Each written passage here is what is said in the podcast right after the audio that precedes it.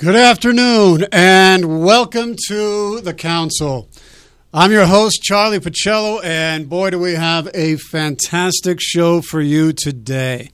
I uh, just want to thank uh, KUHSDenver.com, KUHS, the stream where we are broadcasting the council live here in Broomfield, Colorado, and we're broadcasting not only here all across Denver and all across the great state of Colorado, but all across our nation and around the world. We are reaching people all over this beautiful world, all over the continent, six different continents. People are tuning in. Thank you so much for tuning into the council every week. Uh, it is an honor and a privilege to be your host. The council is uh, is doing a special uh, veteran summit series uh, currently.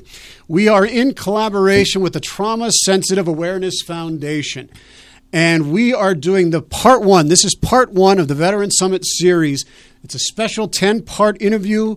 Uh, series dedicated to providing veterans and their loved ones with information, hope, inspiration, and healing. It's the first of its kind summit, and we're going to be exploring cutting edge treatments, alternative therapies for PTS, TBI, moral injury, sleep disturbance, family conflict, emotional trauma, and so much more. We're talking to mental health experts, veterans, and their advocates to provide answers, resources, and solutions to bring all of our warriors home. We're starting the dialogue. Now, we've been starting the dialogue, and come on and join the conversation. Learn more about part two, debuting in November. We're doing this every Friday at 1 p.m. Mountain Standard Time, all the way through September 25th, right here on www.kuhsdenver.com. Um, for many years, I have been working with uh, my guest here for uh, to help bring our our veterans home, our warriors back through uh, through Soldier's Heart. Uh, he was the director emeritus of Soldier's Heart, uh, and it was uh, Dr. Tick who was absolutely instrumental in helping me to understand the depth, the complexity, the uh, profundity of my own uh, war wounding, working on the nuclear warfare program. For for many years, over a decade, I was having a very difficult time trying to reconcile the activities that I had done and what I had participated in, and being able to uh, reconcile that with my own soul. I was at war with my own soul. And it took me a long time to recover, and it was a long journey. And it was a long journey down in the underworld, in hell. And it was because of uh, Dr. Tick and his wife, uh, Kate Dahlstedt, who helped me to get the keys to grab those jewels that were absolutely critical and necessary for me to be able to say, oh my gosh, this is what is going on within me. This makes sense. Now I understand. I'm not crazy. This is, this is what is going on within me. And that's why it is so important, and I'm so honored to be able to share and talk to Dr. Tick today and, and, share his wisdom with all of you because it helped me so much in recovering and becoming uh, the person I am today. Dr. Tick is uh, Dr. Edward Tick is a nonfiction writer and poet. He's a transformational healer, holistic psychotherapist, educator, consultant, and international journey guide. Dr. Tick has been working to heal the invisible wounds of war and violent trauma for over 40 years. He is honored for his groundbreaking work in the spiritual, holistic, and community based healing of veterans and other survivors of severe violence who suffer post traumatic stress disorder and moral injury. He has published breakthrough books in this field, including the award winning War and the Soul. His work introduced the ancient concept of soul wounding and how to heal it to our modern military, veterans, and trauma studies worlds. Dr. Tick is an internationally recognized educator, author, and expert on the military, veterans, PTSD, Vietnam, and the psychology, spirituality, and history of global trauma, warrior traditions, and military related issues. For four decades, he has conducted trainings, retreats, and workshops across the country and overseas. He has trained staff, taught and worked with wounded warriors at major Department of Defense and Veteran Administration facilities and colleges, universities, hospitals, healthcare, and community centers across the country and overseas. Uh, his pioneering work has, uh, has served the U.S. military subject matter as an expert trainer for the Defense Department and at VA facilities. Uh, he's been doing that for the past decade. He is the co founder of the nonprofit Soldier's Heart Inc. with his wife and partner, Kate Dahlstedt, and for 13 years served as its director from their national offices in Troy, New York. He now consults internationally on these issues. This is my favorite of his book. It's Warrior's Return. It is actually about restoring the soul after war. It is, it is the journey of the warrior's coming return, which is the hardest part of the journey. And I can't encourage more of, you who are tuning in and listening from around the world to grab this book and to read it. His website is www.edwardtick.com. That's E D W A R D T I C K dot com. Welcome to the council again, Dr. Tick. Thank you very much, Charlie. I'm honored to be back with you and on the council and talking to all of our friends and colleagues out there around the world who are as concerned about these issues as we are. Oh, and we are, and it is uh, it is something that uh, both you and I have uh, dedicated our lives to help alleviate, to reduce, to to uh, educate people about what is truly going on, the truth that is actually happening inside uh, on those spiritual, moral, and ethical dimensions that are so critical for our, our, our well being. And we often miss that along the way. And our topic today, uh, Ed, is, uh, is about the death and rebirth of the spiritual warrior. Um, I think probably people want to understand what we mean by this. So, what, what, do we mean by this? And why is this concept important to veterans and their loved ones to understand? I'm going to begin answering that question in two ways. Uh, rather indirect ways, but quite illustrative, and then we can be more didactic. Uh, and the first way to, that we understand spiritual warrior is by looking at the transformation that some of our warriors are able to go through from their traumatic woundedness to really coming home and transforming into honorable men and women of strength, wisdom, service, compassion. And so, my first comment on the spiritual warrior and first teaching about it is that I'm telling the world today is your birthday.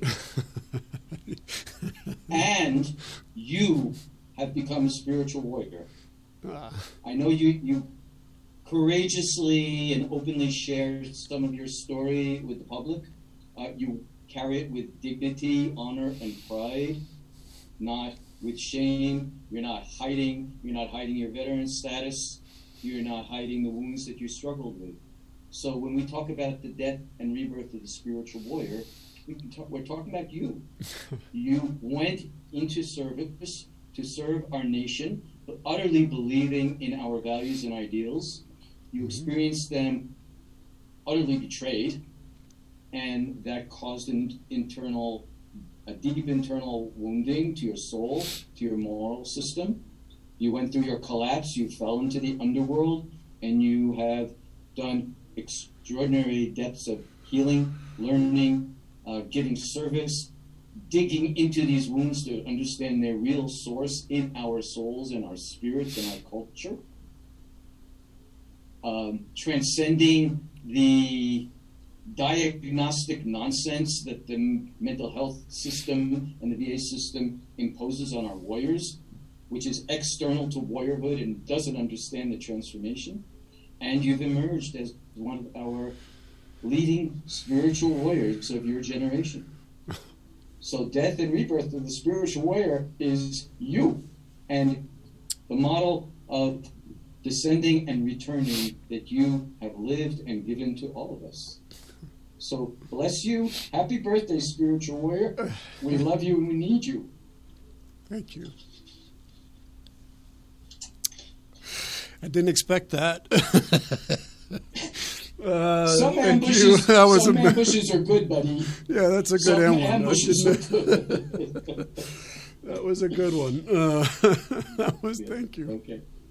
Okay. Well, um, and uh, while you breathe it in, uh, I'll continue for a moment uh, with another example of the transformation. What is the death of the spiritual warrior, and what does the rebirth look like? Uh, you and I and people in our camp believe in and work with the archetypes. Archetypes are the foundations of our being. They're built into the unconscious, they're built into the universe, they're built into all of our personalities, and warrior is one of our foundational archetypes. Since the archetypes are in the core of our psyches, and psyche means soul, not mind, uh, working with the archetypes is inherently moral and spiritual. And what happens to the archetype by how it's trained, how it's developed, how it's asked to serve, and especially then how it's manifested in the world through military service, either enlarges it or wounds it, either continues a spiritual development or betrays the archetype and instead develops what we call the shadow warrior, the dark side, um, like uh, Star Wars Mm-hmm. being possessed by the dark force. Um, and so when we're in living with the warrior archetype, that can happen easily because it is so possessive and intense, and also because of how the uh, the, the domineering culture uses or misuses it. Mm-hmm. So we'll be talking about that this entire time. The arch, the warrior archetype is sacred and is meant to be treated as sacred throughout the life cycle. How we use it in a secular and violent and abusive way for other than other any other ends than pure and true self-defense for the preservation and protection of our lives. Anything else betrays the warrior archetype. So I'm I'm going to tell a brief story from uh, our, working with our Vietnam veterans. As you mentioned, um, our work has been in significant part uh, healing and bringing home our Vietnam veterans and helping them reconcile with Vietnam. And so uh, since 2000, we've been uh, uh, li- we've been leading healing and reconciliation journeys over to Vietnam, and uh, working on these moral and spiritual and cross-cultural dimensions, and bringing restitution and reconciliation between our peoples, our countries. I'd like to share a, a, a brief story and a short poem that demonstrates the death and the rebirth of the spiritual warrior. Absolutely. Absolutely. One one of our Vietnam veterans who went back to Vietnam with me, his name was Al, and uh, he had been uh, in a brutal, brutal, brutal firefight on his 19th birthday. Um, his he was on, in a, on a small fire base in the boonies, and the unit uh, uh, experienced a suicide attack by an entire company, not a company, a regiment um, of uh, uh, Vietnamese uh, foes. Uh, there were hundreds and hundreds of people coming at their fire base, and the whole day was a monstrous slaughter. Many of the Americans were killed or wounded, and 300 Vietnamese soldiers attacking them were killed. Al and his surviving, com- uh, and he that was his birthday. Speaking of birthdays, That's a, yeah, that's a different kind of what birthday. a way, what a way to, to enter your twenties, huh? oh boy. Yes. So What an uh, initiation. He survived. Yeah, he survived, and he and his comrades spent the rest of the well several days digging a mass grave for all of the fallen Vietnamese. He felt that was such a deep moral injury, such a profanity to the dead. Instead of honoring the, all of the fallen warriors, they really they profaned the bodies and the, the memories and the spirits of the mm-hmm. fallen Vietnamese. Wow. So he felt guilty about this his whole life. Yeah. Well, we went back to Vietnam and we located the place in the jungle where that fire base had been. He wanted to return there to tell the local Vietnamese where the mass grave was and return those souls mm-hmm. to their families and their village. Mm-hmm. We did. And he was beloved by the Vietnamese people. He thought they would hate him and treat him as a mass murderer. They hugged him, they thanked him, they prayed to him and for him, they put their babies in his hand. Hmm. Uh, and um, the site was right next to a lake, and so after this, after identifying the place, returning to the Vietnamese, being blessed by them, he went wading into the lake to pray to the souls. Mm-hmm. And he went in up to his chest, and that was a, a purification and baptism for him. When he came out, his wallet was gone. He had the lake had taken it, right. and he came out and he wasn't upset. He said, "My old identity is washed away. Ah. I'm no longer that person. The Vietnamese have accepted me and they honor me and love me, and I don't understand that, but I'll accept it. And I'm a new man. Yeah. So I've got a new identity. I'm letting it all go. So, the death and rebirth of the spiritual warrior. His time in the firefight in, in country was the death of the spiritual warrior, mm-hmm. and his return and our time on the lake and with the Vietnamese was its rebirth. Mm-hmm. And I had a brief poem called Praying mm. about this experience. So the first stanza is the death, the second is the rebirth. Praying. And we dedicate it to Al, who experienced this, and to all of our veterans going through this difficult death rebirth process. Mm-hmm. Praying. Never in my life did I pray so hard as that day at the bottom, at the smoking bottom of this mountain, among giant boulders and fallen trees, when the enemy overran our wire and sprouted like berserk rice stalks no farther away than the length of my rifle, and our muzzle holes became God's wrathful eyes. Never in my life did I pray so hard. Until today, on the cloud crowned top of this mountain, among, among smiling statues and wafting incense in the, their pagodas, when their children took my hands and called me uncle. Monks bowed to me as if I were a saint, and I embraced their dead as my true brothers. And God's loving eyes gazed through my torn and mending heart. Wow. Wow. Oh, boy. Um, it's uh, when you hear those words, they open up to you to the depth of um, our souls and the anguish that we feel, and then the purification that comes through when we're finally able to extinguish or to to let go of all that's been been clocking us up and plugging us up and keeping us con- you know, contaminated. We've been contaminated by the, the wars. We've been contaminated by the experiences. We were w- wounded by it. And, um, and, you know, before I understood the, the significance of this death and rebirth motif, before I understood that, I was kind of walking aimlessly around trying to. Uh, deal with my guilt, to deal with my shame, to try to to say that I, you know, uh, this is what I contributed to.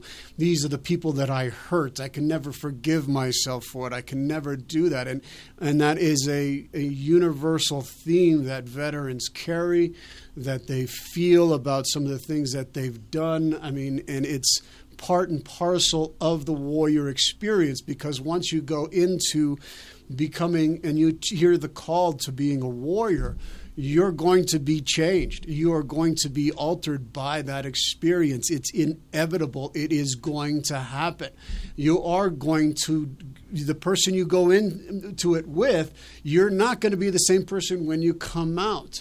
And part of that process is going to be the sloughing off, the dying off of the old self. And war is that place, that arena that we get caught up in that is the crucible that is our testing grounds, whether it's on the fields of Vietnam, whether it's in Iraq and Afghanistan, wherever it may, or Korea or World War II, that is our testing grounds.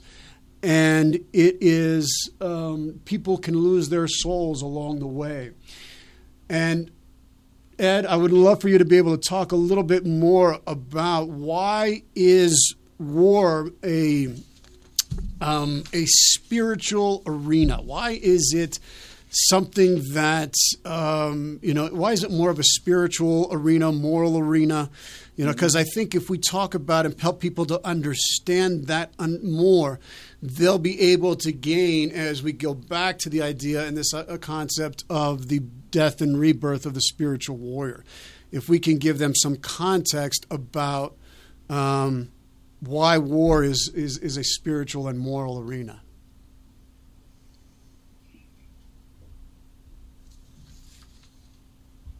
Our religious, spiritual, and mythological traditions all teach us that war is a spiritual arena.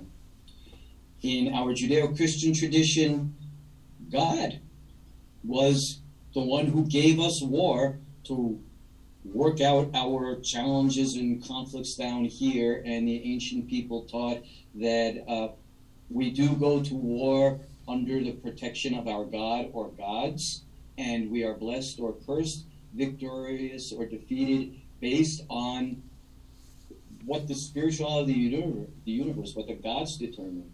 In the Greek tradition, there were two god uh, deities of war, Athena and Ares. One, Athena was the protectress of civilization. She grieved war and she only used it to preserve and protect civilization. And she didn't want to do it. Mm-hmm. Ares is the berserker. Ares was the god who delights in slaughter. Some of our veteran, our warriors and some warriors worldwide go into the military in order to just because they want to have the experience of war.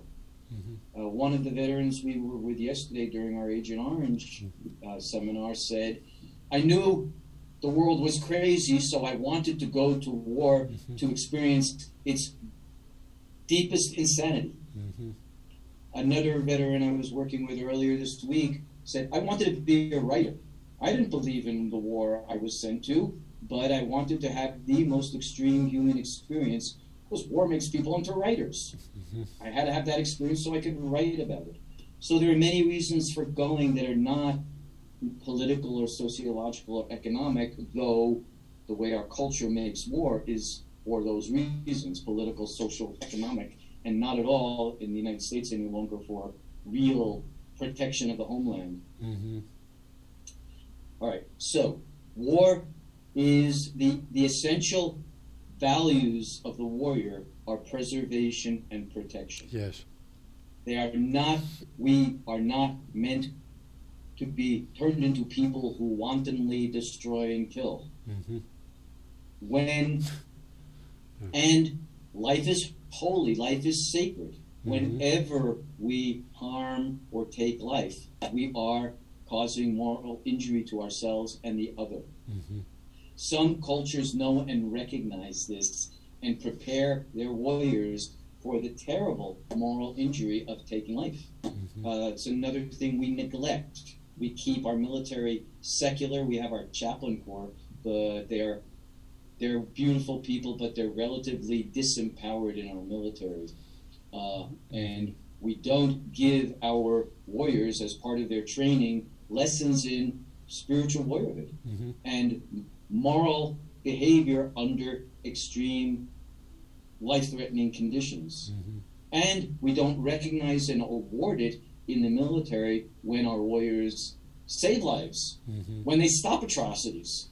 I've worked with many warriors who have who have intervened in and stopped atrocities, and they felt ashamed of it because they said, None of my comrades were doing this. I actually risked my life to stop them from killing or raping a civilian. Mm-hmm. And nobody talked about it or recognized me or rewarded me for moral behavior afterwards. Mm-hmm. So we don't even recognize moral behavior um, downrange in the combat zone. Mm. And there isn't enough support for it. So the bottom line is that life is holy. Mm-hmm. Destroying life is an unholy act. Mm-hmm. Warriors have to do it. Yes. We'd better help them and support them in doing it absolutely under only the absolutely most necessary conditions after everything else has failed. And we need to teach everyone that they will be different, as you said, they'll be different forever. And you, young man or young woman, you're not going to be the same person when you come home. Mm-hmm. And your family needs to know this too. Don't expect the same son or daughter or husband or, and wife to come home. Everybody's going to go through life altering changes. Yeah. And everybody's going to experience a death, psycho spiritual death, Mm-hmm. even if they are untouched physically, Mhm. and need to go through the rebirth process. Well- now, we talk, last comment for now, we, you and I, and our colleagues talk, teach about the initiation process. We are, we become a different person, and we need to be seen and honored and initiated as the new person we are. Mm-hmm. Initiation is quite simply the death and dismemberment of the old self and the rebirth and rememberment, recreation of a new self. Mm-hmm. Uh, we've only put our military people through the, ha- the first half of the process. We take apart the civilian identity, dismember, deconstruct it. We send them overseas, give them their time in the underworld, in hell, in the war zone, Mm-hmm. and then come home on your own. Good luck. or you're mentally ill or criminal. right. Right. That's so we right. yeah. don't nurture the rebirth and the reintegration process.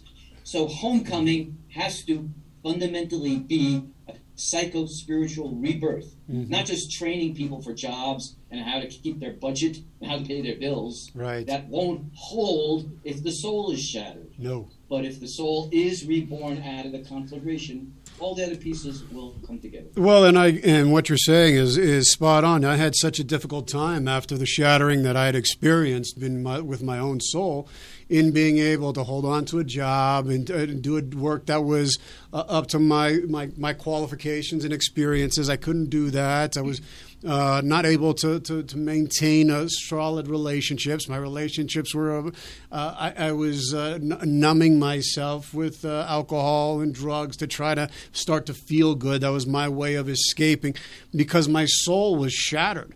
And I wasn't, uh, and I wanted to go back to being the guy that I was before I went in and the young, innocent man. Well, that wasn't, there was no way for me to go back to that. And at the same time, the people who wanted me, who longed for, who wished that I could go back to that person, that person was gone because I couldn't erase the, the, uh, the the knowledge anymore of the things that I was contributing to my life force and my energy for the dishonorable uh, reasons that we were engaged. We were, we- it was nuclear annihilation. That's what I was engaged in. That was the work that I was doing. Was to annihilate, and that's not, and that goes against everything what the warrior is all about. That goes against everything at the core, at the uh, of, of of your own conscience and your own ability to know what is the right way, what is uh, you know a themis, the right way. If you betray that, uh, if you go anathema, you go against the way, and you just know it. You know it in your core, in your soul, when you do it, and and and it's it, you can't come back from that. You can't go because it's shattered. And until you understand the process to be able to move through that, you'll stay stuck just like I stayed stuck for years. I stayed stuck for, for at least a decade, maybe more, uh, just cycling in this, the, the pain and not being able to address it and being haunted by the memories and being haunted by the nightmares and then medicating myself to feel better and then getting, being guilty for those things and the things that I, I mean, it was just one on top of the other because I, I didn't have the tools and the understanding to address it and I couldn't go to seek the VA because I was not allowed to do go to the VA because I had gotten a, a dishonorable discharge, not a dishonorable, but an other than honorable conditions discharge. So I was left, I was falling into the wound. I was collapsing into the wound, uh, and and I didn't even think my own life was worth living anymore. So uh, that's where I was at, and it wasn't until I really got and really got the importance of the understanding of the deeper significance of that psychospiritual process of that birth, death, and rebirth motif. It wasn't about me ending my life. It was about part of me had to die in order for this new person to be reborn that could carry all of this wounds and then become something bigger and, and better than I was and serve in a much larger capacity for the highest good for a cause that's greater than myself. But it took me a long time, but I had to get that. I had to get and understand the importance of that of mm. that process. And in order for me to do it, and I think you've mentioned a, a couple already, uh, Ed, about where we we get this motif, where we understand it. You know, you, we talk about how war was, you know, God gave us war, and it was a part of the the Greek pantheon with Athena and Ares. But it also the motif of the of the of the dying and being reborn is a is a motif that shows up and it's supposed to guide us in these, these mythological, heroic journeys to help us on our own journeys. And if we don't get that, we miss that, and then we're stuck. Can you help us to understand a little bit more the significance of this process, where it shows up in our culture, our stories, and, and how can people, uh, how does this show up in their individual lives? The death rebirth motif is universal in religious and spiritual and mythological uh, stories that we've all inherited. Even a very simple and beautiful one, of course, is Jesus' story. Yeah. And we could say that the crucifixion is PTSD and moral injury. True. You're nailed to your cross. The world is turned against you. Some people are grieving. Some people are stabbing. Nobody understands. And you're in anguish screaming for help. And we could say that, eh, well, the story doesn't end there. Mm-hmm. We could say that the rebirth of the warrior is like um, transcendence off the cross and into the spiritual realm mm-hmm. for the individual. So this motif is in our culture and throughout our myth- mythology and history. Mm-hmm our culture makes the most hideous mistake in the way the mainstream mainstream psychology and the VA system both respond to warriors for many reasons.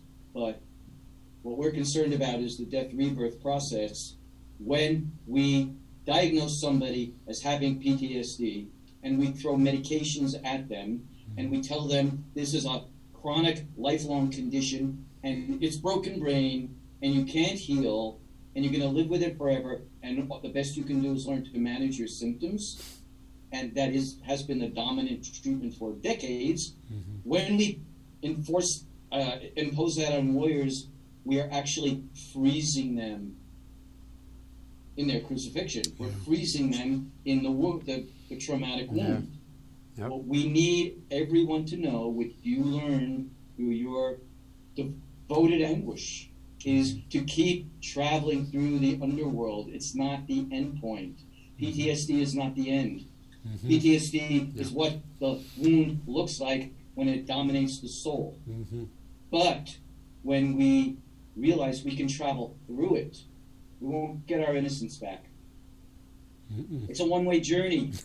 You're not going to be the person you were when you left. Mm-hmm. Your family isn't going to be the same. You're not going to get your innocence back. You're not going to understand life the same way ever.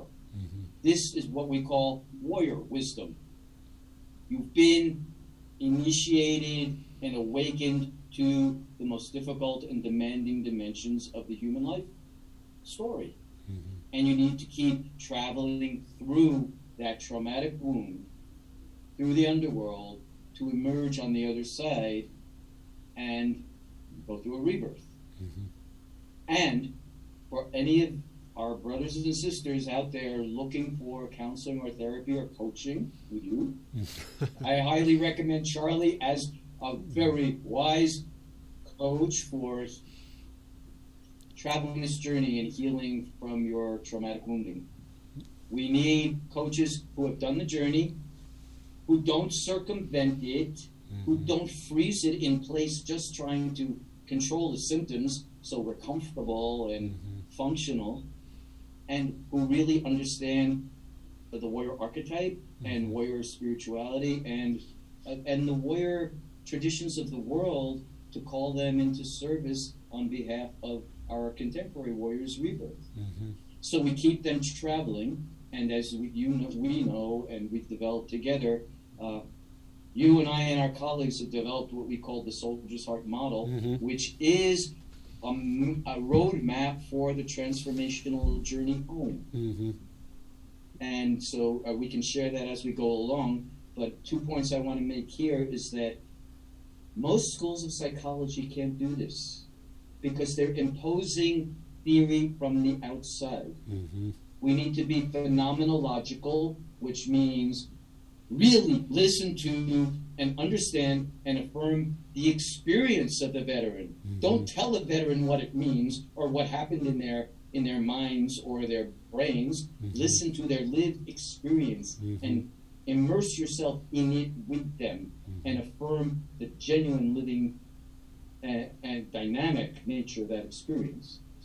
And then the archetypal or transpersonal perspective or mm-hmm. Jungian and Hegelian if uh, you're studying those, but those schools of psycho- humanistic psychology, those schools that include moral and spiritual dimensions, that know and use poetry and mythology, but fundamentally that recognize the warrior archetype, mm-hmm. that it has been wounded and it's in breakdown or lost or shattered in the wound we call PTSD, and they can lead it to restoration through the steps of the warrior's journey home. Mm-hmm. So, affirming the real experience, mm-hmm. talking with and, and, really engaging the real experience, not turning away from it or running from it. Mm-hmm. And a lot of therapists do that because they can't handle it. They haven't been initiated yet. Mm-hmm. Realizing that the therapy too is going to change everybody, mm-hmm. not only the veteran, the therapist, the counselor has to be willing to be exposed, to be hurt, to lose innocence, and to be transformed. Mm-hmm. I'm not a veteran, as you know. I wasn't in the military, but I'm a warrior, and I've been utterly awakened and transformed by my service with you yes. all these decades. Yep. And I'm not afraid of this stuff anymore.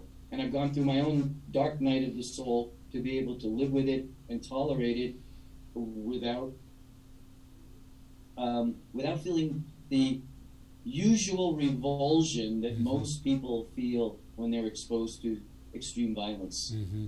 We have to be able to tolerate and integrate that, realize that's part of the human experience and also part of the divine experience, and keep traveling through the steps of warrior return to to to restore the warrior archetype. Yeah. The Lakota people called the wound that we call PTSD in their language is Nahinapeapi, mm-hmm. which means the spirits left. Mm. The spirits left. Mm-hmm. So their medicine people knew what to do. The warrior spirit is lost. Mm-hmm. It's gone. It's wounded. He, he or she are empty. We need to restore spirit. Yeah. We restore spirit, and everything will come back. And then, instead of the traumatic wound dominating the psyche, the psyche is the soul, and it grows much bigger so it can carry the wound without collapse, mm-hmm. as you now do. because of the uh, ex- uh, of soldier's heart, because of the the journey that you had laid out so brilliantly, you and Kate had laid out so brilliantly. uh, to map out the, the passageway. I was innately starting to do that, but I just didn't know when I was initially re wounded in my experience, and I was at the point and teetering between uh, staying alive or, or suicide. I was at that edge, I was at the abyss, and um, it was everything I could possibly do to keep on going.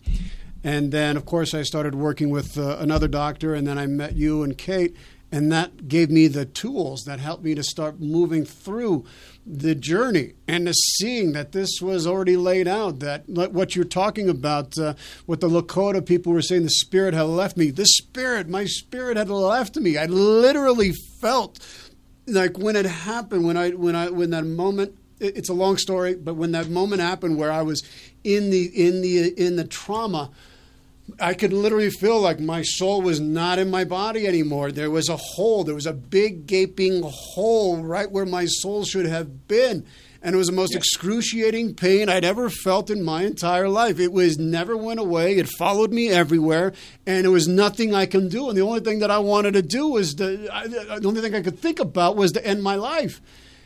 But I kept going. And then I met and, and learned about Soldier's Heart. And I met you, and we started walking that, and, and slowly, I mean, it started to retrieve my soul again. It was all part of this soul retreat because this was the the the um, there was another uh, doctor who came on the show from the indigenous cultures, and he said it was the they called it the injury where blood doesn't flow.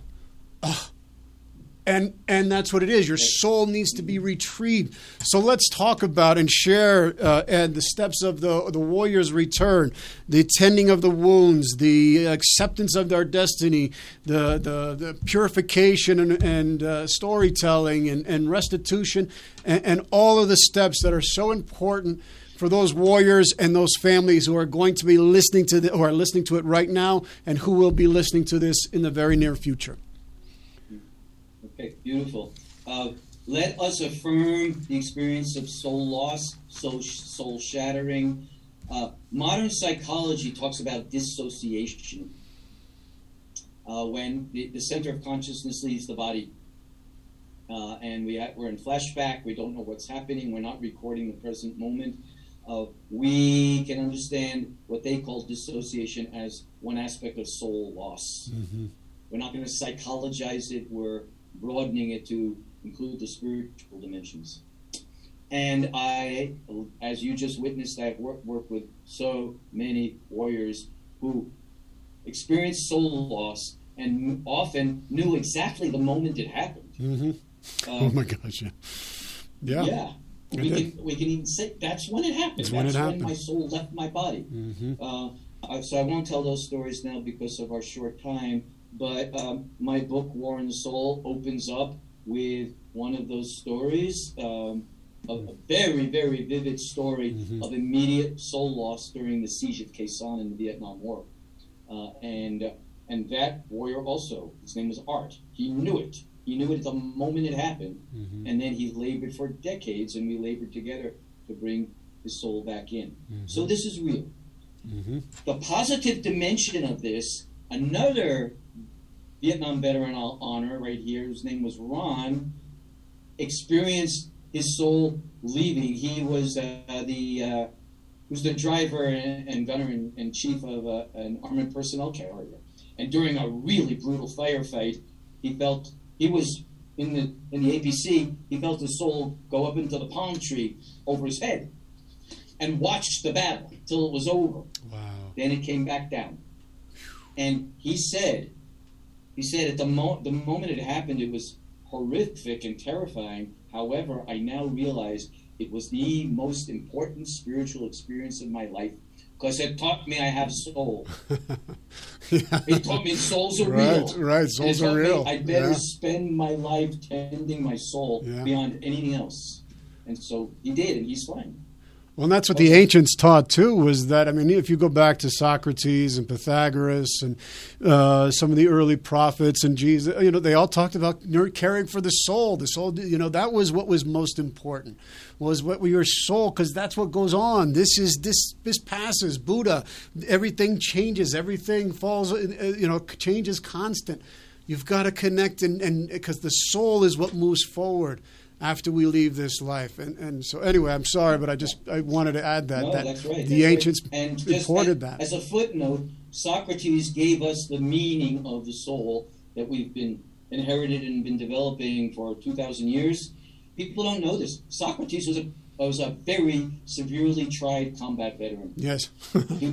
Three major battles in the Peloponnesian War, and he kept his soul intact, even on the battlefield. Mm-hmm. So he was the bravest and most courageous of the warriors. And it taught him about the soul and the importance of protecting it. So let's briefly uh, review our model for the return journey. Mhm. And the first thing we need to say is just as we have the uh, the death and rebirth, the, de- de- uh, the deconstruction and the recreation of the soul, we're also all on the hero's journey, and it overlaps, as Joseph Campbell gave it to us. There's the departure from the ordinary, the uh, the going down into the underworld, and then the return. And he said, and we experience, and our warriors know this. Coming home is way more difficult than being in combat. we know what's going on over there, who we're supposed to be, what we're supposed to do. But coming home, I thought my society would help me come home. I thought they'd understand what I went through. I thought I'd be honored. But instead, I'm drugged and neglected and judged and, and pathologized. Uh-uh. We don't do that. The Native American uh, and the Greek and other and the biblical and other cultures had complex and beautiful uh, way for bringing their warriors home. What we've done in our Soldier's Heart model is study them and abstract the principles, the key, the six cre- the six key principles of warrior return, and map it out, and then create practices, exercises at our retreats where we take people through these steps. Mm-hmm. So briefly, the first step. Do we have enough time for this? yes, we do. Yes. Yeah. Yep. Okay. Right. So the first step that traditional cultures give their people and we don't is isolation and tending mm-hmm. of the, the warrior upon return. We rush people back on our supersonic transports and get them home sometimes 24, 36, 48 hours after the combat. They're still in combat. yeah. They're still in combat, and we send them home. Yeah. And the families are waiting there to hug them, and everybody looks happy. Well, till you get home, until the war still goes on. And so we have massive drug and alcohol abuse, and domestic violence, and child abuse, and sexual acting out of all kinds. Because they're still at war. They haven't come home. Traditional cultures gave warriors time and space to rest, to do nothing. Uh, the, the Plains people had a, a new warrior's teepee, and the, the warriors coming home from their first battle would be put in there, and they'd stay there for days and days and days, only tended by the elder warriors and the medicine people, the healers. Mm-hmm. And they weren't even allowed to touch people or to touch their own food because they're full of war poison. Mm-hmm. That has to be taken out. So, first step is isolation and tending, and lots of our warriors do that on their own. Mm-hmm. It's what I did. They rent a motel room. They sit on a porch. They stare at nothing. They get lost in the woods. I was locked in my apartment. Yeah, yeah. yeah, right. Hide in our apartments. I was hiding in my apartment. Yep. Right. So we, let's give them isolation and tend them so they don't have to isolate alone and feel like it's pathological. It's not. It's sane to deeply rest and do nothing else after what you've been through. The second step we call the affirmation of your warrior destiny. It, and again, in the Plains tradition, um, the elders would ask, Did you not choose to be a warrior in your people's service? Mm-hmm. And only when the warrior could say a calm, deep, sincere yes, I choose to be a warrior, did they move on in the homecoming and come out of the teepee. If they scream, no, no, no, I hated it, well, you stay in the teepee till you can accept it. Mm-hmm. Or if they said, yeah, let me out, I want to kill some more, oh boy, you're the really dangerous warrior. You're not coming out. They're the ones who want to be berserkers. Mm-hmm. So when a warrior could say, Yes, I choose to be a warrior, and I accept the many hardships of this journey through life. Mm-hmm. Then they were came out and then they were ready for the next steps. The third step, this is done differently in different cultures, but the step is universal. Purification and cleansing. Mm-hmm. The war has to be taken out of us. Uh, one Korean war nurse who was Native American was met by her tribe and her elders upon return from the U.S. They created a huge medicine wheel on the ground as the plane landed. She knew her people were there for her. She wasn't going to be neglected. Mm-hmm. And then when she came out of the plane, the elders and the medicine people surrounded her and said, You can't come home. You're coming away with us for three months so we can take the war out of you. Wow. Now she's she's alive and well, and she's one of the spiritual leaders in on her reservation uh, on the west coast. So we have to take the war out, and the Bible declared it. Moses said all returning warriors have to go through a full week of isolation and purification outside their villages before they can come back in. He, Moses said too, take the war out first. Um, Native Americans use sweat lodge and vision quest and other ceremonies. There are worldwide ceremonies for this, including modern versions. Mm-hmm. So purification and cleansing is essential. After that comes storytelling. And in our culture, well, most vets don't tell their stories. And then when they're under immense inner pressure or pressure from the family, well, and then they go to therapy and they tell their story to one person or to a group. But in general, the culture doesn't get the stories. Mm-hmm. That's insufficient. It's helpful, but insufficient because the stories need to be told to the entire culture, the entire community. The community has to witness the story and honor it and welcome the warrior home no matter what his or her story. And no matter whether or not we agree with the war. Yeah. It's not about politics, it's about what this warrior experienced in our name and our responsibility to witness it and carry it together and help them come home. Yeah. So after storytelling, then comes what we call restitution. And restitution uh, is two ways it's the community and it's the, the warrior. The community practices restitution by, as we do at our retreats and we've done together, saying, Charlie, I did what you did. You did it in my name, with my money, with my tax money, with my knowledge to protect me. And even though you didn't end up protecting me, I sent you when you were serving for me and my need. So I sent you, and everything you did is also my responsibility. That's what the citizenry needs to say. Transfer the responsibility from the dark deeds and experiences in the war zone from the warrior to all of us so we carry it together. Mm-hmm. And the flip side of restitution is the warrior. Warriors do need to atone. Yes. We carry big karmic debts. Yes. And we've helped take the world apart. We have to help put it back together. Mm-hmm. You're doing that right now. Show. And with the coaching and the healing work that you do for others. Mm-hmm. So many of our warriors want to serve other warriors mm-hmm. or become first responders mm-hmm. to keep giving back and mm-hmm. keep protecting. Mm-hmm. In some, form we've built, as you know, and helped with, we built two schools in Vietnam. Mm-hmm. We help Agent Orange victims there. Some of our veterans uh, have adopted Vietnamese uh, destitute people. Uh, Kate and I have a Vietnamese goddaughter.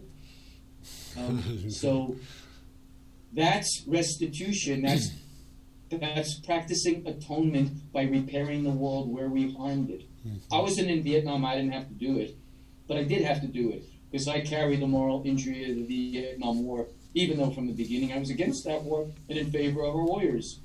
Okay, well, it's my wound too. I've been in Vietnam. I've been a year and a half in country. Hooray! I've had my year in country finally, the last step in the process, and traditional cultures only call their people warriors after they ex- experience the entire homecoming. Mm-hmm. The final uh, step is initiation as a warrior, being recognized and honored by your culture as a warrior so that you can walk proudly as a warrior for life and be seen and honored as an elder warrior carrying warrior wisdom that we need in the community for all of us to be healthy. Mm-hmm. And when somebody goes through all of those steps in any way they do, through our roadmap, at our retreats, on their own, joining the Native American communities or traveling to Africa and going to traditional communities, mm-hmm. doesn't matter which embodiments or forms of the steps you take, but it really does matter and it's absolutely necessary that you go through these steps. Yeah. And that's pushing through the PTSD to emerge and get off your cross and join us as a spiritual warrior who has returned and is going on to help serve and heal for the greater good for all of us. Well, and uh, it's such a beautiful, beautiful stage. It's such a beautiful path and, and model that you've uh, that you and, and, Kate have developed, and, uh, and it has helped thousands and thousands of veterans, uh, including myself. And I also, you know, for me, I think it's important that it, it's not necessarily a linear process. It's very, for me, it was very cyclical. So yes, this was the steps that you had to take, or that I took but it was cyclical. Sometimes I'd be in storytelling and ready to tell, and then I'd have to go back to purification, or maybe something that I wasn't ready to accept yet, and I'm, so I was bouncing. But this journey was what got me to the point where, and I want to share this with everyone. Uh, right before doing this show, I had a dream. Uh, and I used to have uh, all kinds of different dreams to help rebuild, and, I, and it's a whole nother topic, but the dream was this. Um, I was walking into a, a boarding room, uh, and it was a 19th century boarding room, like around the uh, Civil War time. And I was looking, and I was getting ready to, to. I was I was being asked to do another some kind of service, and I was getting ready, and I looked into the mirror, and it wasn't my face, and I was trying to pull it off, and it was it was um, the image of a of a Civil War soldier uh, with beard, and he was looking at me and he was smiling. And then I looked over at another mirror, and it was a different face. And then I and, and same thing, smiling. And I looked over at another face, and I looked over at another. Fa- I must have looked at about that was on my face was about 40, 50 different veterans from the Civil War that were from the, on the Union side. And they, at first I was scared. At first I was a panic, but at the, but all of them smiled back I'm getting goosebumps I haven't shared this with anybody. It just happened, and I think that that's um, I think that's when you know that um, you're on the right path and you're doing the right work and that you're bringing peace. Uh, mm-hmm. To people who have uh, are, are your ancestors, and that all of this stuff is interconnected. And um, go ahead, go ahead, Ed. Well, that that's so beautiful, and thank you for sharing it with me and with the world. Yeah. Um, and this is also storytelling. That we bring our most sacred uh, experiences to our community to be honored and affirmed. Mm-hmm. Traditional cultures teach that what you experienced was not just in your head or the imagination, but that, it, well, in Jungian terms, those warrior images or spirits arose from the collective unconscious, not just your personal unconscious from the traditional spiritually oriented cultures would say, of course, the warriors of old, their spirits returned to you for your birthday. Yeah. To recognize your transformation, to support us in yesterday in our Agent Orange seminar and today on this seminar, and to allow and support you in recognizing the spiritual warrior in you and that you are indeed walking with and honored by the warriors of the ages. Hmm. we think we're so alone, but we're so not alone if we can get through to the other side. So true. So true. Um, Ed, I can't believe we're at the end of the show. I wish we could oh, continue to go on. We're just getting started here, and uh, I, I uh, wow, what a what a incredibly powerful show today. Uh, before we, we close out, do you have a couple more minutes? We'll we'll go over just about five minutes uh, here for. I do, and I have a closing prayer. Okay. Um, just want to make uh, you know thank KUHS uh, again for for spon- for for being the platform, the sponsor here down for uh, the council, and having allowed uh, us to broadcast here. And uh, thank you, Henry, and everybody here, all the great V DJs and, and personalities, and the people that are here. Some wonderful people sharing their their their gifts, their music, their talents. Uh, broadcasting here not only in Denver but all across the nation and all around the world uh, kuhsdenver.com. And also uh, need to make sure that, you know, we uh, recognize uh, as well that this series is a very special series that the council has partnered up with, with the Trauma Sensitive Awareness Foundation. Uh, this is part one.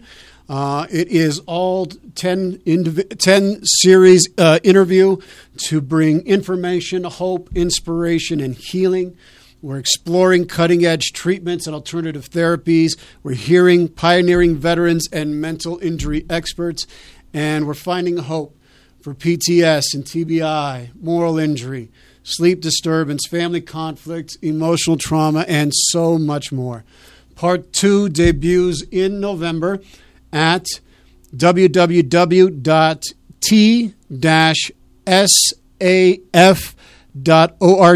Again, that's t saf.org. Um, Ed, um, could you share with us just uh, before, um, you know, how do we know when the spiritual warrior inside of us has arrived?